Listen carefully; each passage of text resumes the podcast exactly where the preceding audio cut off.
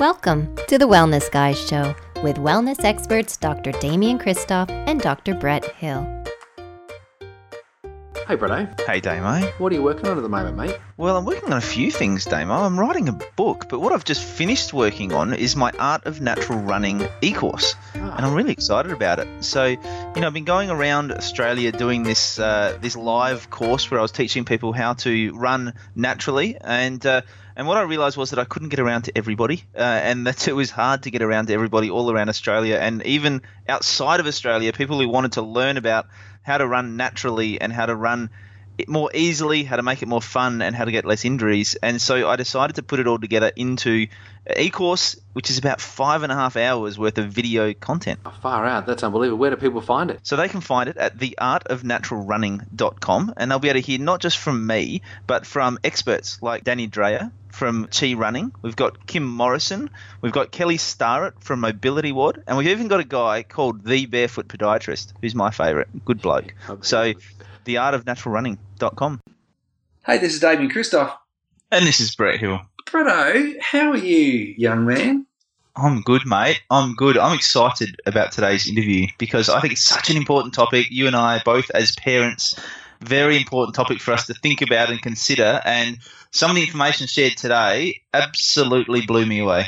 Look, this guy, I know I came back from a seminar in New Zealand, the New Zealand uh, Chiropractors Association, AGM, and I spoke at that, but this bloke spoke at that and blew people's heads apart with the information. So Wayne Warburton is a senior lecturer at um, at Macquarie University. He's the de- deputy director of Children and Family Research Centre, so he knows his stuff. He's got a PhD in psychology.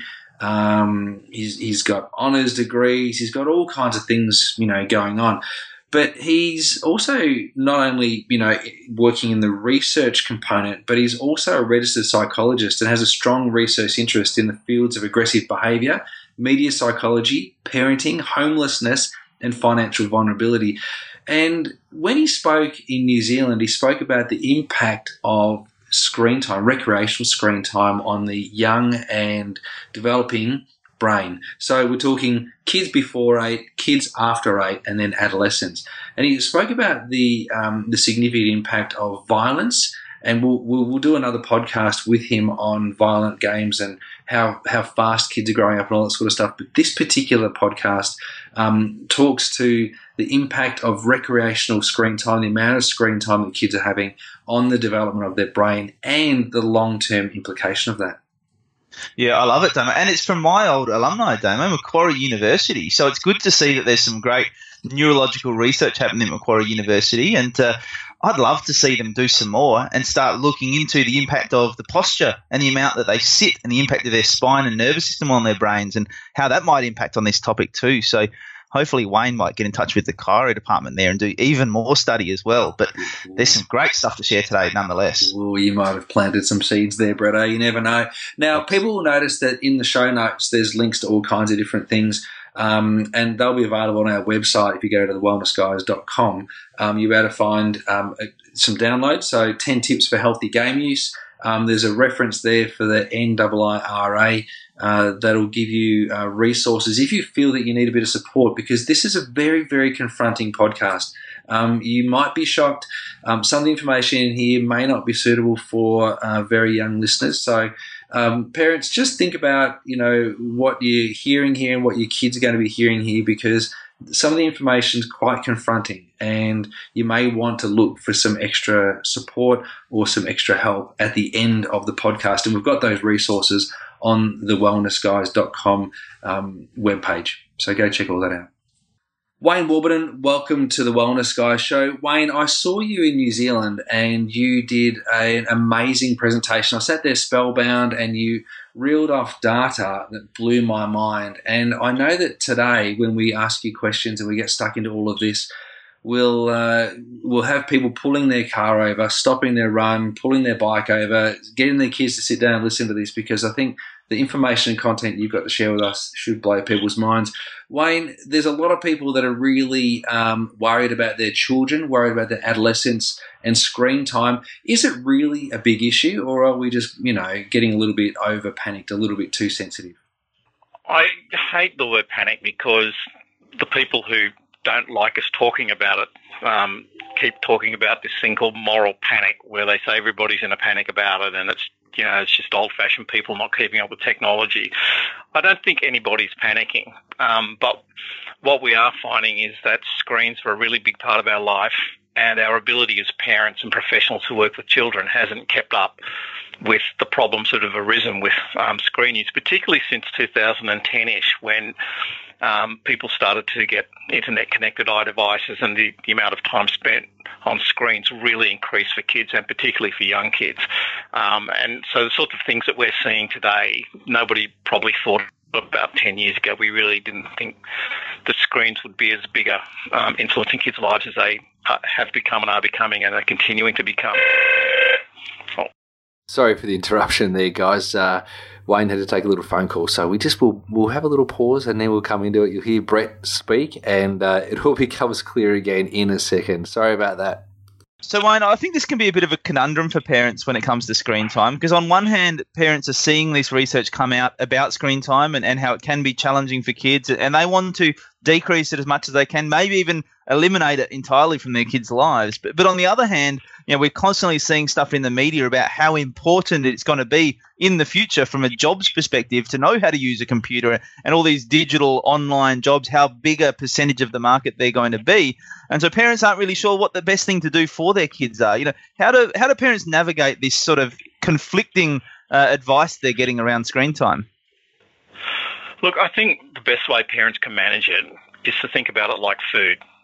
Like nobody should say would say that you should eliminate food. It's you know it's normal to eat, but eating can get out of whack, and when it does, things kind of go wrong. And I think media is like food for your brain, right? Your brain wires up every second of every day in response to what you experience, and so the things that you spend your life doing have a big, big impact on the way you think and the way you feel and the way you um, um, behave and, and on the way your brain develops for that matter. And so what you're looking for is this kind of healthy amount, this healthy development. And media has this potential to be a really wonderful thing in kids' lives because it opens up the world to them, make, allows them to connect to all sorts of knowledge and all sorts of people and to have friendships with people on the other side of the world that are, you know, quite deep and rich. But on the other side, when it gets out of whack, then you start to see problems. And so just like with food, we're looking for a healthy media diet that finds this middle ground where you get the best out of it and you don't get the worst out of it. And for me, a healthy media diet is just like a healthy food diet. You're looking at three key things the content, the amount, and whether it's right at the age. In terms of content, most people who work in the area think, look, in terms of recreational screen media, which is screen media just for the just for fun, about two two hours preferably, but you know, around two to three hours, that's kind of moderate use and that's okay. Once it starts kind of getting above that three hour mark, then you're starting to see it um, being at the expense of other important things in a child's Are we life. per day there, one? Is that per, per day? day? Per day. And and so that's what you'd be aiming for for a moderate amount. In terms of the content, it's just like food. Nobody would say never eat chocolate, but you don't want to eat two kilos a day. And it's the same with media. What you want is more of the stuff that you know is good for you developmentally, that's modeling pro-social behavior, that's educational, that's taking you to good places, and less of the stuff that is taking you to places that you don't want to be, that more might be more antisocial or um, model poor behavior or so on. And the third thing is that it has to be right at the right age. You know, if you have full cream milk, it's great. If you're two years old and you've got developing bones, but if you're 90 years old and your arteries are 90% occluded, then obviously full cream milk's not the right thing. And with media, kids are frightened of and, and they approach things differently at different ages. So, you know, younger kids are scared of the obvious characteristics of things. Like um, if someone looks scary, even if an adult would say, actually, that's a nice person, if it's scary, a little kid would just be frightened of it and, and, and not be able to see past that. Older kids are more frightened of things that um, they can realistically see happening to them and their family. So they might see a school shooting or they might see a flood or a um, fire on television and see a family like their family or kids like them. And then that's what scares them because they can realistically imagine it happening to themselves. If you aim for this basic food diet approach, right amount, more of the good stuff, less of the not good, not, not so good stuff, and just be aware of, you know, where is my child at developmentally and what's going to be best at their age. If you look at those three things, then you've got a much better chance of getting the best out of screen media and, you know, dodging some of the um, less attractive effects. Wayne, um, that kind of paints a solution, or at least some kind of um, an approach to moderating what I suppose we haven't yet painted it is the problem. But I remember when you were talking in New Zealand, you spoke about age appropriate use, which you just did then briefly, but you said from zero through to eight, you know, the kids' brains are, are wired. If, if, they think something's scary, then it is scary. Um, then from eight onwards, um, if they see that it could happen, to, it's happened to somebody else, it could happen to them. And and I think yeah. that that that's a really nice model and a nice sort of age frame for people to consider. But we're seeing that children are playing games uh, in recreation. We have to, you know, point out that this is recreation screen time that's the biggest concern because obviously learning's taken an online or a screen approach. You know, kids are taking iPads to school and parents are concerned about that, but kids are also using the iPad or the computer at home. We're not talking about education screen time, we're talking about recreational screen time here. Um, kids are playing Fortnite, and kids are playing um, games that would appear to be age inappropriate. And I think that's the concern that we're raising, isn't it? Well, look, there's a problem. I mean, just to give you one example, Grand Theft Auto is a, a game that's you know, reasonably violent, and um, particularly the way women are portrayed in the game is not particularly wonderful. And yet, in the US, in the last study, 56% of kids over the age of eight played that.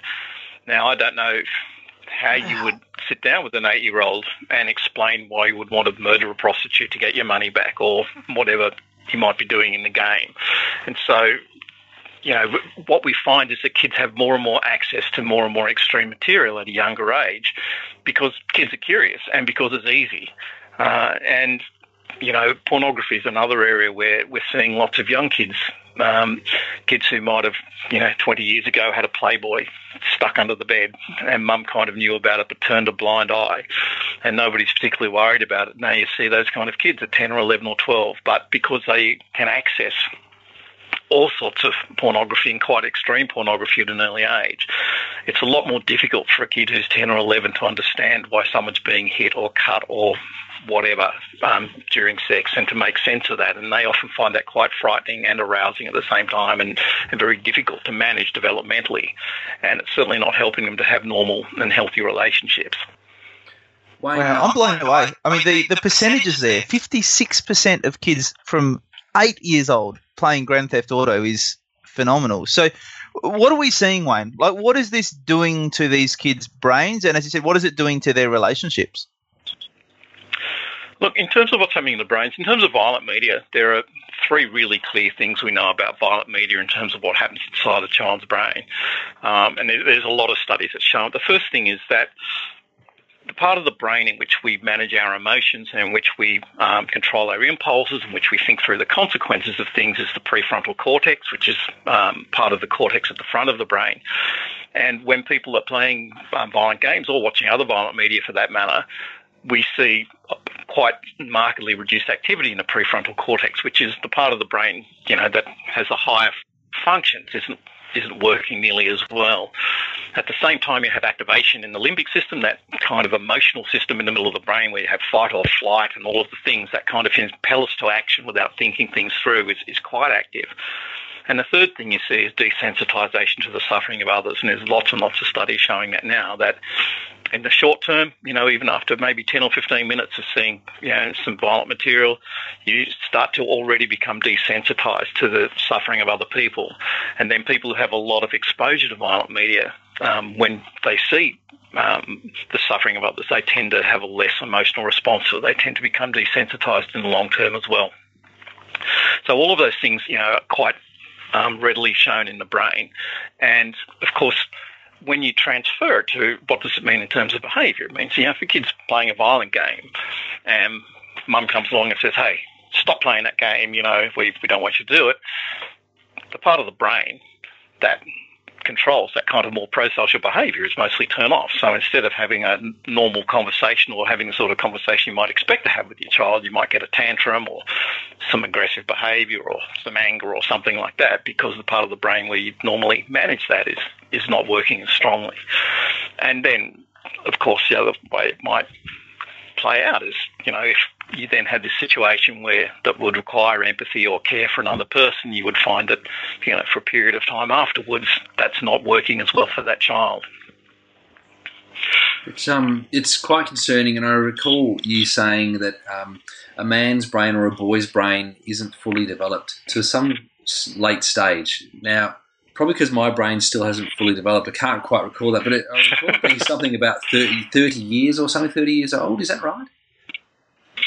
Yeah, look, so the prefrontal cortex is the last part of the brain to develop, um, and we know that in men that's probably not fully developed till the early, early 30s now, um, and in women in, in the late 20s. Right. But what we want for kids, because they don't have a fully developed prefrontal cortex, is they have as much of it functioning as possible to help them kind of navigate that, navigate those teenage years when you're reward seeking, reward seeking, and you're wanting to do things, and it's all go go go. You know, you want as much of that frontal lobe to kind of kick in and say, hey, that's not a good idea, maybe don't do that, or whatever. Just you know, for the child's protection and to keep pushing them um, in the direction that is going to be most helpful for them. I think the concern, the reason why I raised that, Wayne, is the concern for me is that I see kids that are, say, let's say 17 years old or 18 years old, and they're finding games that are becoming quite addictive, you know. So, um, yes, there was Minecraft, and, you know, people justified that because it was, you know, it's kind of like Lego, but it's on a computer, and, you know, I, I heard all those justifications. I didn't really buy it. But now we've got Fortnite, which appears to be very, very addictive, and I'm aware of some 17 year olds who are doing um, year 12 VCE, and they're spending four, five, six hours at a time on the weekends playing Fortnite, not realizing that that much time has actually gone past. And I suppose that's a real concern for me because um, those kids are actually about to get out and um, and, and move into um, university life or professional life. And and, and so I think that's quite concerning. Unfortunately, because my son doesn't play Fortnite, uh, which is really good. Um, so I'm putting that out there. But I know that there are other other kids, and I see them in my practice that um, are actually playing those sorts of games. What is this setting up for these kids? Is it a short term memory thing? Is it an aggression thing? What's actually happening there? Okay, well, I mean, Fortnite is um, very popular with younger kids, so the, the demographics seems to be really um, hooked into it at the moment is probably, um, you know, in years three, four, five, and six at primary school, and maybe the earlier years of high school. It's very common. Um, you do see some older kids play it, but it seems to have really been taken up by um, older primary and younger um, high school kids in much the way that Minecraft was taken up a few years ago. I'm not entirely sure what's so attractive about it, um, having seen seen quite a bit of it now. Um, but for some kids, they find it very, very attractive, very, very difficult to stop playing. And um, and, and, to be honest, I don't know, but I never understood what, what it was about Minecraft either because it was like Lego with really terrible graphics. And, and I know the guy that made it, I think, was a bit bewildered by how successful it was.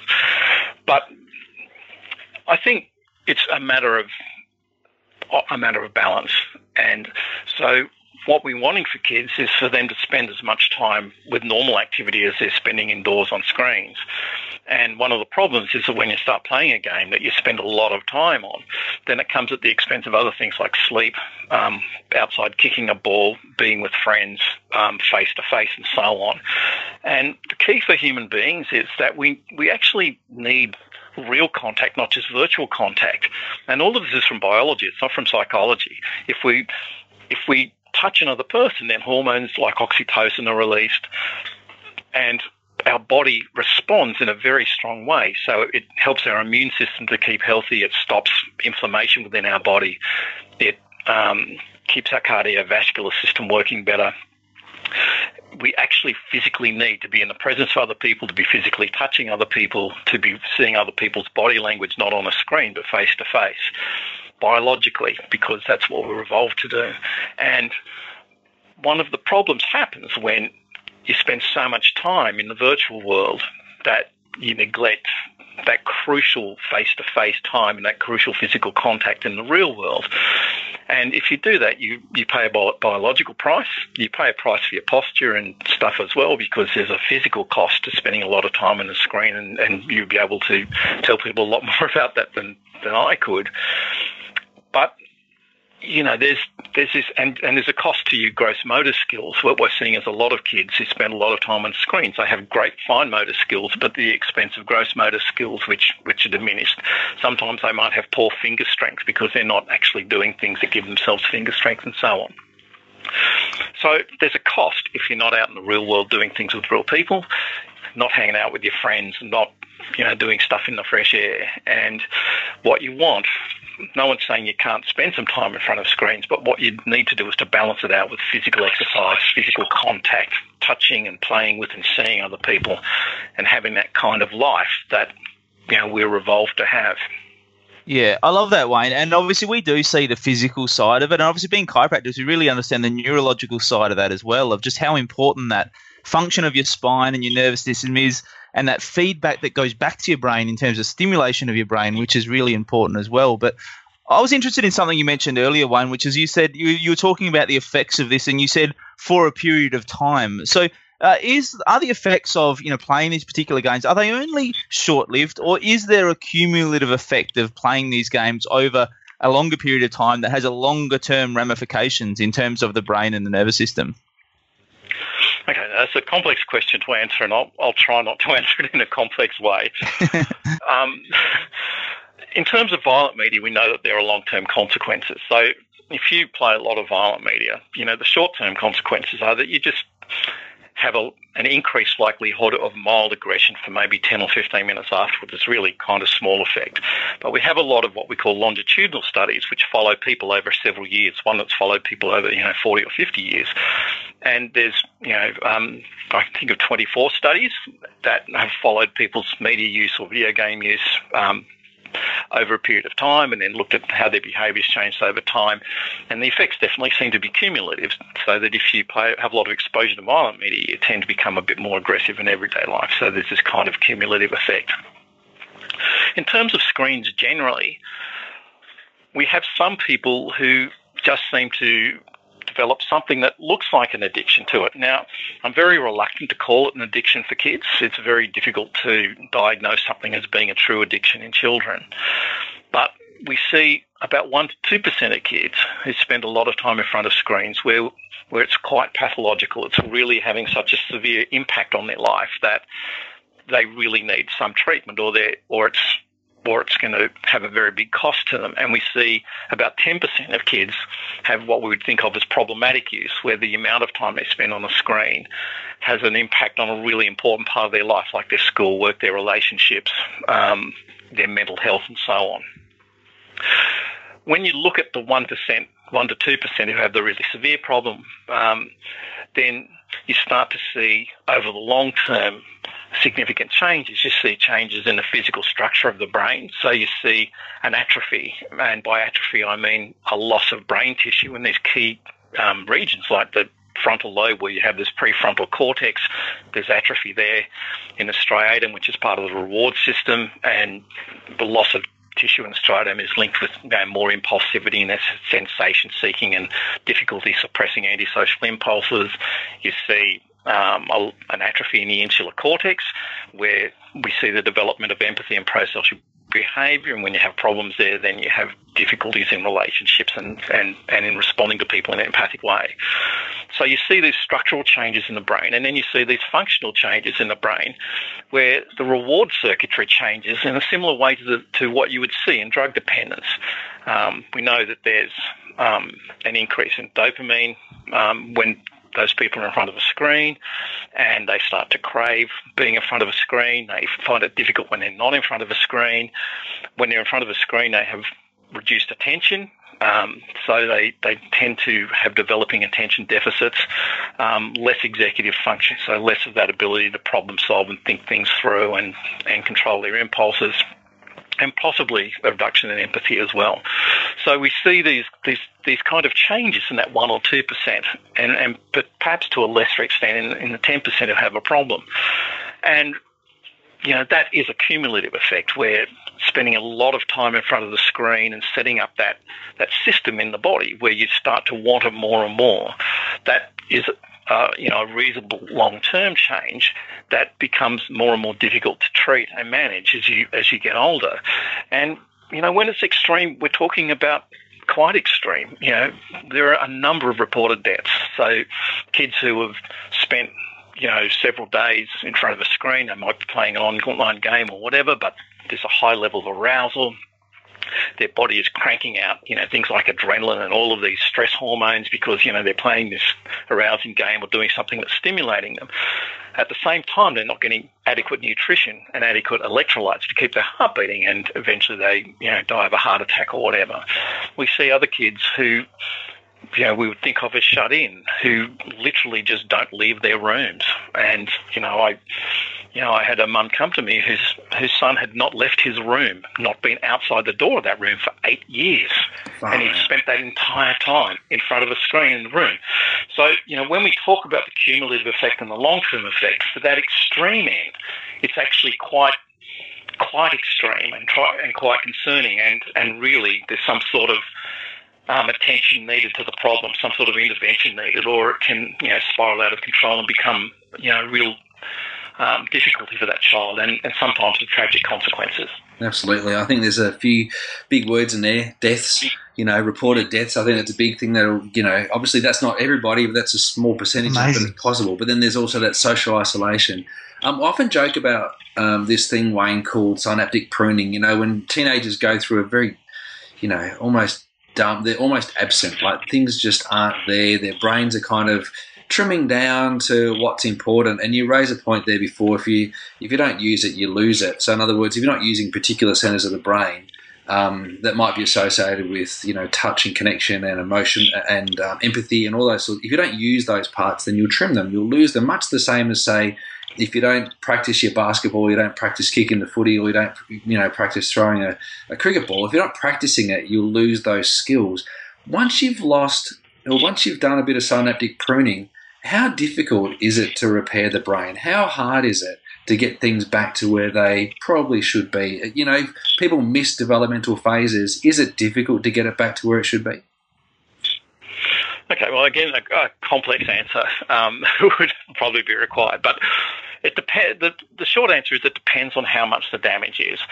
So if you look at the brain of a Romanian orphan, for example, who have been held in isolation for, for many years, you find whole parts of the brain, whole parts of the temporal lobe, you know, almost entirely missing in those kids. And there's no amount of neuroplasticity and, and neural repair that can kind of fix that that that difficulty.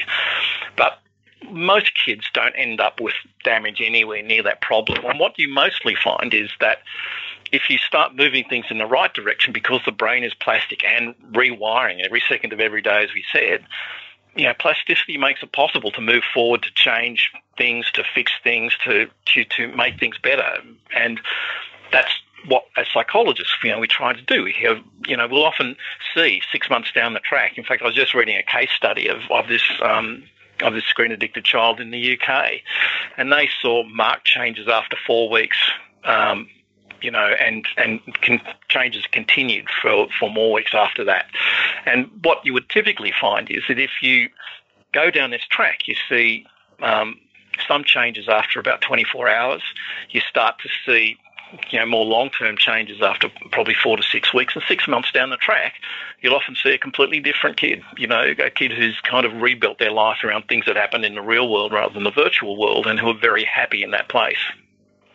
So, Wayne, what's the role for parents in this? Because obviously that's what they would probably, I assume, want for their children. And, you know, when you talk about, I guess, a child who's been in his room for eight years. You know, there, there has to, you know, I'm assuming there's probably some underlying issues there, whether they're developmental or functional neurological or maybe even psychological issues that may be involved in that situation. But at the same time, there has to be a fair degree of enabling from a parent in order for a child to be able to not leave their room for eight years. Uh, and so, how do parents sort of navigate this? You know, support their children you know, allow them to have maybe some time on the screen, as you said, maybe some appropriate time on the screen, but also set clear boundaries and try and help, uh, you know, re-engage their kids with the outside world as well. You know, how do parents navigate this, and, and what is the role of the parent as opposed to the child in navigating this? Okay, well, the first thing I want to say is I understand parents who feel helpless, and, and the parent that I spoke to with the kid who'd been in the room for a long, long time felt very helpless. And I, my first question is, you know, if it was me, I would have stopped bringing them meals, you know. But, you know, her fear, I think, was that if she stopped doing that, the child would just commit suicide or, you know, there'd be some sort of horrific consequence. And I don't think that that particular parent felt empowered to know how to intervene in a way that was, you know, going to sort things out without, without there being some sort of horrible consequence. And most, lots of parents I speak to, they, they actually do feel disempowered. They, they feel like it's such a big issue that they just, it's just too hard to manage it because it's not just you, but it's your kids' friends, and the peer group and you know like society's infused with digital media isn't it? And you can't just pull out of it. So how do, how do you kind of manage it? But you know and manage your child's friends wanting to be involved and where they go and stuff like that. And for me i think there are a few key things that we can look at. And i'll just i'll just go through them. The first thing is kids from a young age understand a healthy food diet. Like my daughter at the age of five, Healthy Harold came to her school and she understood sometimes foods, all the time foods, you know, all of that sort of stuff. And even at five, she kind of had this idea about, you know, what a healthy diet looks like. And I think with kids from a young age, it's helpful for a parent to say to them, you know, you know, your brain wires up in response to what you experience. And just like it's good to have a healthy food diet and have lots of exercise, it's also important to kind of be aware of the sorts of things that you experience and the sort of media that you go to because you want that to be healthy too. And what you want is more of the good stuff and less of the not so good stuff. You want to, as parents, I think, talk with kids about putting some boundaries. I know it's uncool in the modern era to talk about um, putting boundaries about what your kids can do, but for me as a psychologist, I actually think it's healthy. Often kids, when they're acting out, they're actually telling you, put a boundary around me. You know, I'm not too sure where my boundaries are. You need to tell me. And I think as parents, we can say to our kids, you know, a healthy media use is, you know, two to three hours a day. I don't care how you spend it. Like, if you want to binge for eight hours on Saturday and have not much during the week, that's absolutely fine by me. But, you know, we want to kind of keep this under control because it's better for you and, and engage the kid in that um, in that dialogue about managing their own life and, you know, having some say in, in the sort of media diet that they're going to do it. And then a lot, in terms of what's appropriate at the age, a lot will fall to parents, of course having a screen-free time before bed, I think, is really crucial. That's really hard. Now, it used to be just don't have a telly in the bedroom. Those, those days are long, long gone because there's probably, you know, eight devices in the house that you could connect to the internet with and so on that would, you know, easily slip under the covers or the pillow. One thing that lots of houses are doing successfully is that at bedtime all the devices go in the basket, all the iPads, all the tablets, all the phones, everything goes in a basket of bed and then you can pick it up in the morning when you get up. But when it's bedtime, you don't have the devices because we know that they really interfere with sleep. There's a lot of studies showing that active parental monitoring really makes a big difference. So there's one study from Singapore that one of my friends, Doug Gentile, did. It involved um, most school kids in, in Singapore. And what they found is that the more a parent actively monitored what their child was doing, the more sleep the kid got, the better the child's school performance, the more pro-social behaviour. There was a decrease in body mass index. There was a decrease in aggressive behaviour. And there were all these kind of flow-on effects from just actively monitoring what your kids did. Now, I understand why parents find it hard to monitor because in this kind of modern era where, you know, it's two incomes to just pay the rent or pay the mortgage and everyone's busy and screen actually gives you that time that you need to, to do the washing and make the dinner and stuff.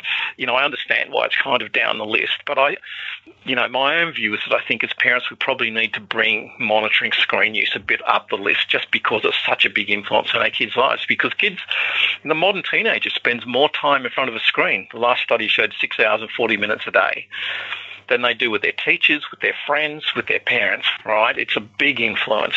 And so helping that child to manage and being involved, I think, should go up the list. Aim for a lot more physical time and sitting time. You know, if your child's spending two or three hours a day on a screen, then, you know, try and balance it out with you know, two or three hours outside, kicking a ball around and doing other stuff so that you kind of have this balance to what's, you know, a balance between the physical and the virtual. Take a break every 30 minutes if you're on a game. You know, try and teach your kid good posture and, and, and what good posture looks like in front of the screen. Avoid repetitive movements. And probably most importantly, you know, model good use. You know, parents, kids watch their parents' digital media use very, very closely. And they get quite rightly annoyed when parents are saying, you know, you shouldn't be on the screen so much, and every time they turn around, their parent is, you know, on the phone or answering an email or on social media, and kind of half ignoring them while they're there. You know, we we kind of need to model good digital use ourselves. They're all amazing suggestions and great information. I suppose it brings the responsibility back to actually being a parent rather than trying to be your, your children's best mates, which I think um, a lot of parents try to do as well. So I think um, this, this has been one of the great interviews, Wayne, and thank you so much for um, giving your time to us on the Wellness Guys show. We look forward to involving you in more than what we do, or more with what we do uh, in the future, and hopefully getting you to Melbourne and getting you to do some seminars down here as well. Um, your content is is desperately needed uh, in Australia, and I think that um, parents and kids will benefit from listening to this podcast. So, thank you so much for your time, Wayne. Thanks, Amy. Thanks, Brett. It's been an absolute joy. Thank you so much, everybody, for listening to this week's episode of the Wellness Guys Show. We hope you love the new feel. Remember to continue to interact with us and tell us what you thought of this and other episodes. Please head to facebook.com forward slash the Wellness Guys and give us a five star rating on iTunes. This is the way that we get to share our message with the world. For more information about Bretto and all that he's up to, please head to drbretthill.com.au and to find out more about me, head to damiankristof.com. Until we meet again, continue to bring wellness into your life and we'll join you next time on the Wellness Guys Show. This has been a production of TheWellnessCouch.com. Check us out on Facebook and join in the conversation on Facebook.com forward slash The Wellness Couch. Subscribe to each show on iTunes and check us out on Twitter. The Wellness Couch, streaming wellness into your lives. Whilst the Wellness Couch presenter endeavor to provide accurate and helpful information to their listeners, these podcasts cannot take into account individual circumstances and are not intended to be a substitute for health and medical advice from a qualified health professional. You should always seek the advice of a qualified health professional before acting on any of the information provided by any of the Wellness Couch podcasts.